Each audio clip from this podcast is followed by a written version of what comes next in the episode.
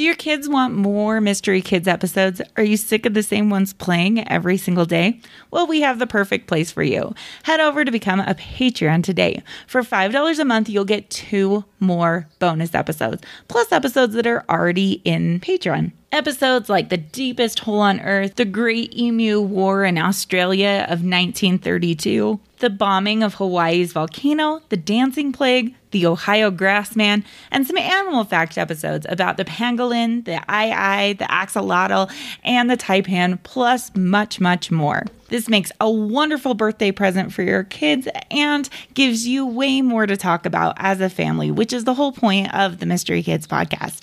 So for $5 a month, you can get two more bonus episodes plus all the past episodes. To become a patron, go to Patreon, P A T R E O N dot com backslash Mystery Kids Pod and sign up today. Thank you so much for your support. On today's episode of the Mystery Kids podcast, we'll be talking about the bubonic plague, also known as the Black Death.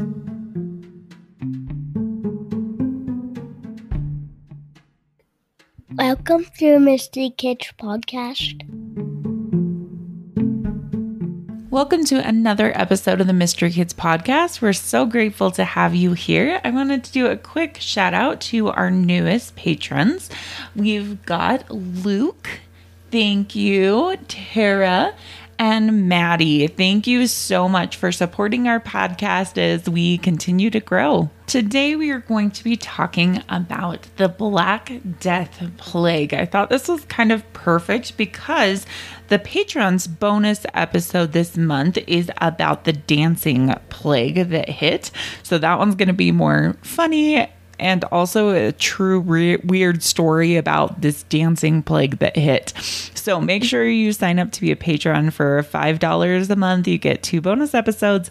That's where that episode's going to be. So this one, we are going to talk about what the Black Plague or Black Death is. So, according to History.com, the Black Death was a devastating global epidemic of the bubonic plague.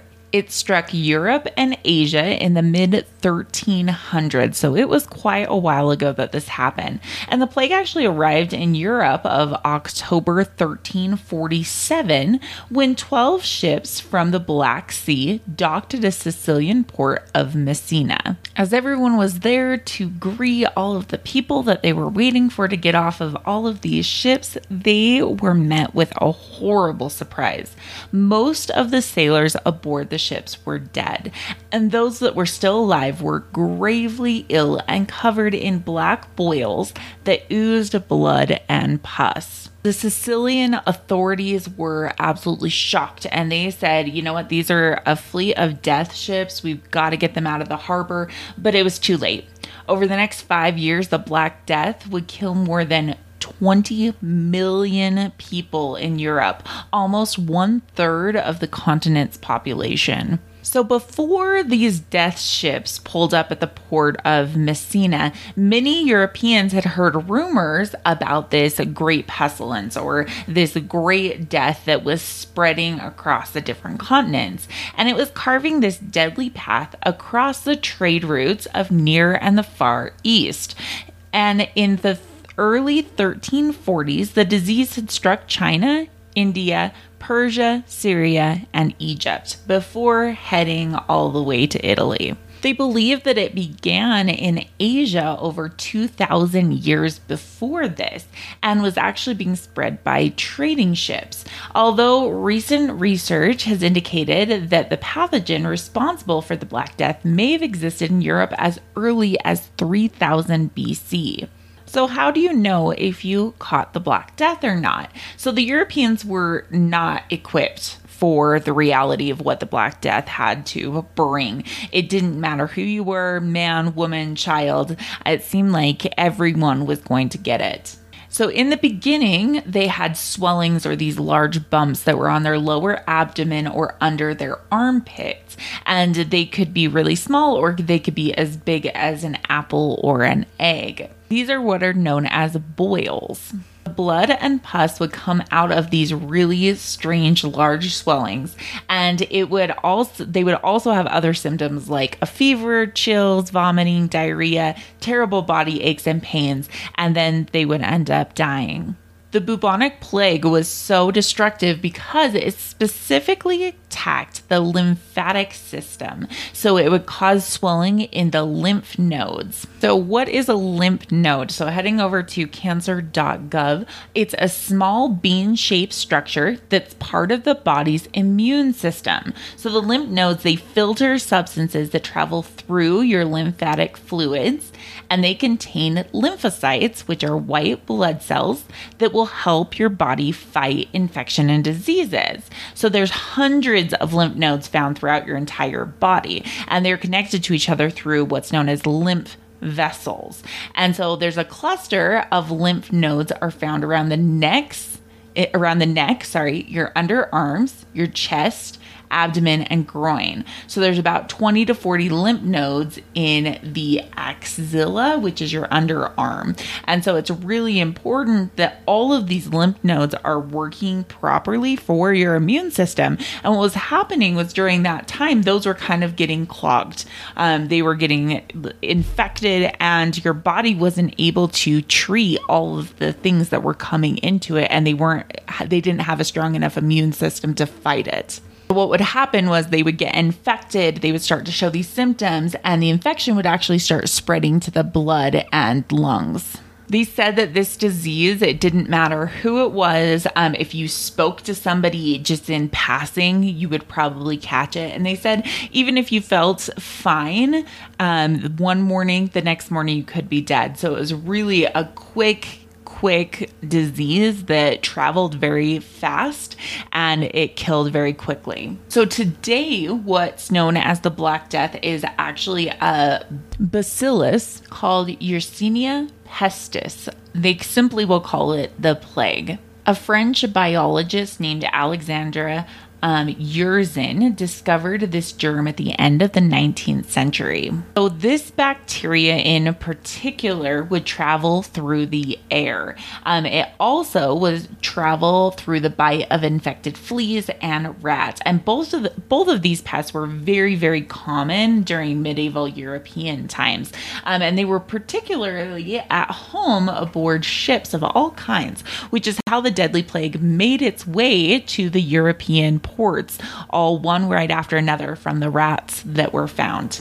So by the middle of 1348, so within a year, the Black Death had struck Paris, Bordeaux, Lyon, and London. So today we're actually able to see how things were passing, right? And we can protect ourselves and make sure that, you know, we have a strong immune system to fight against things.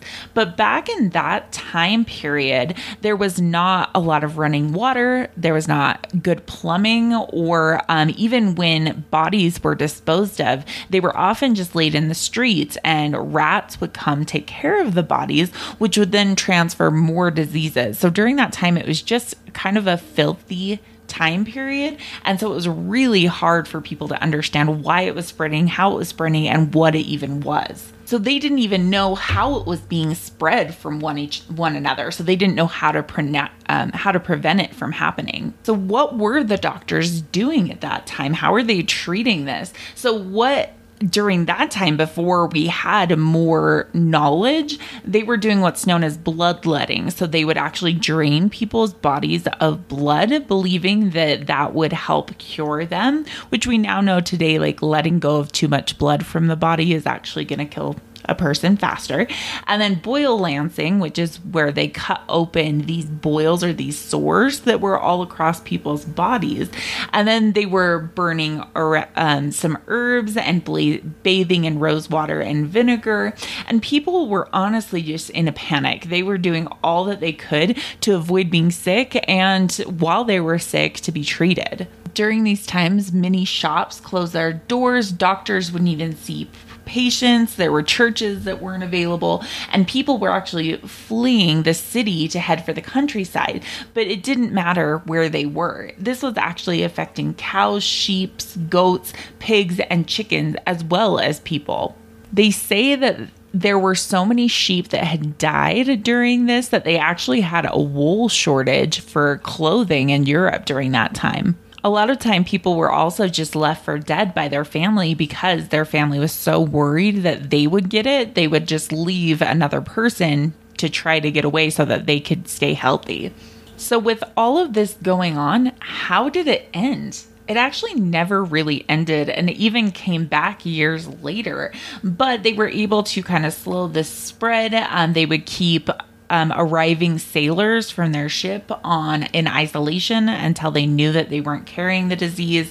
Um, so they did a similar thing called quarantining, um, where they either would hold them on their ship for 30 days or 40 days to make sure that they weren't carrying this deadly disease.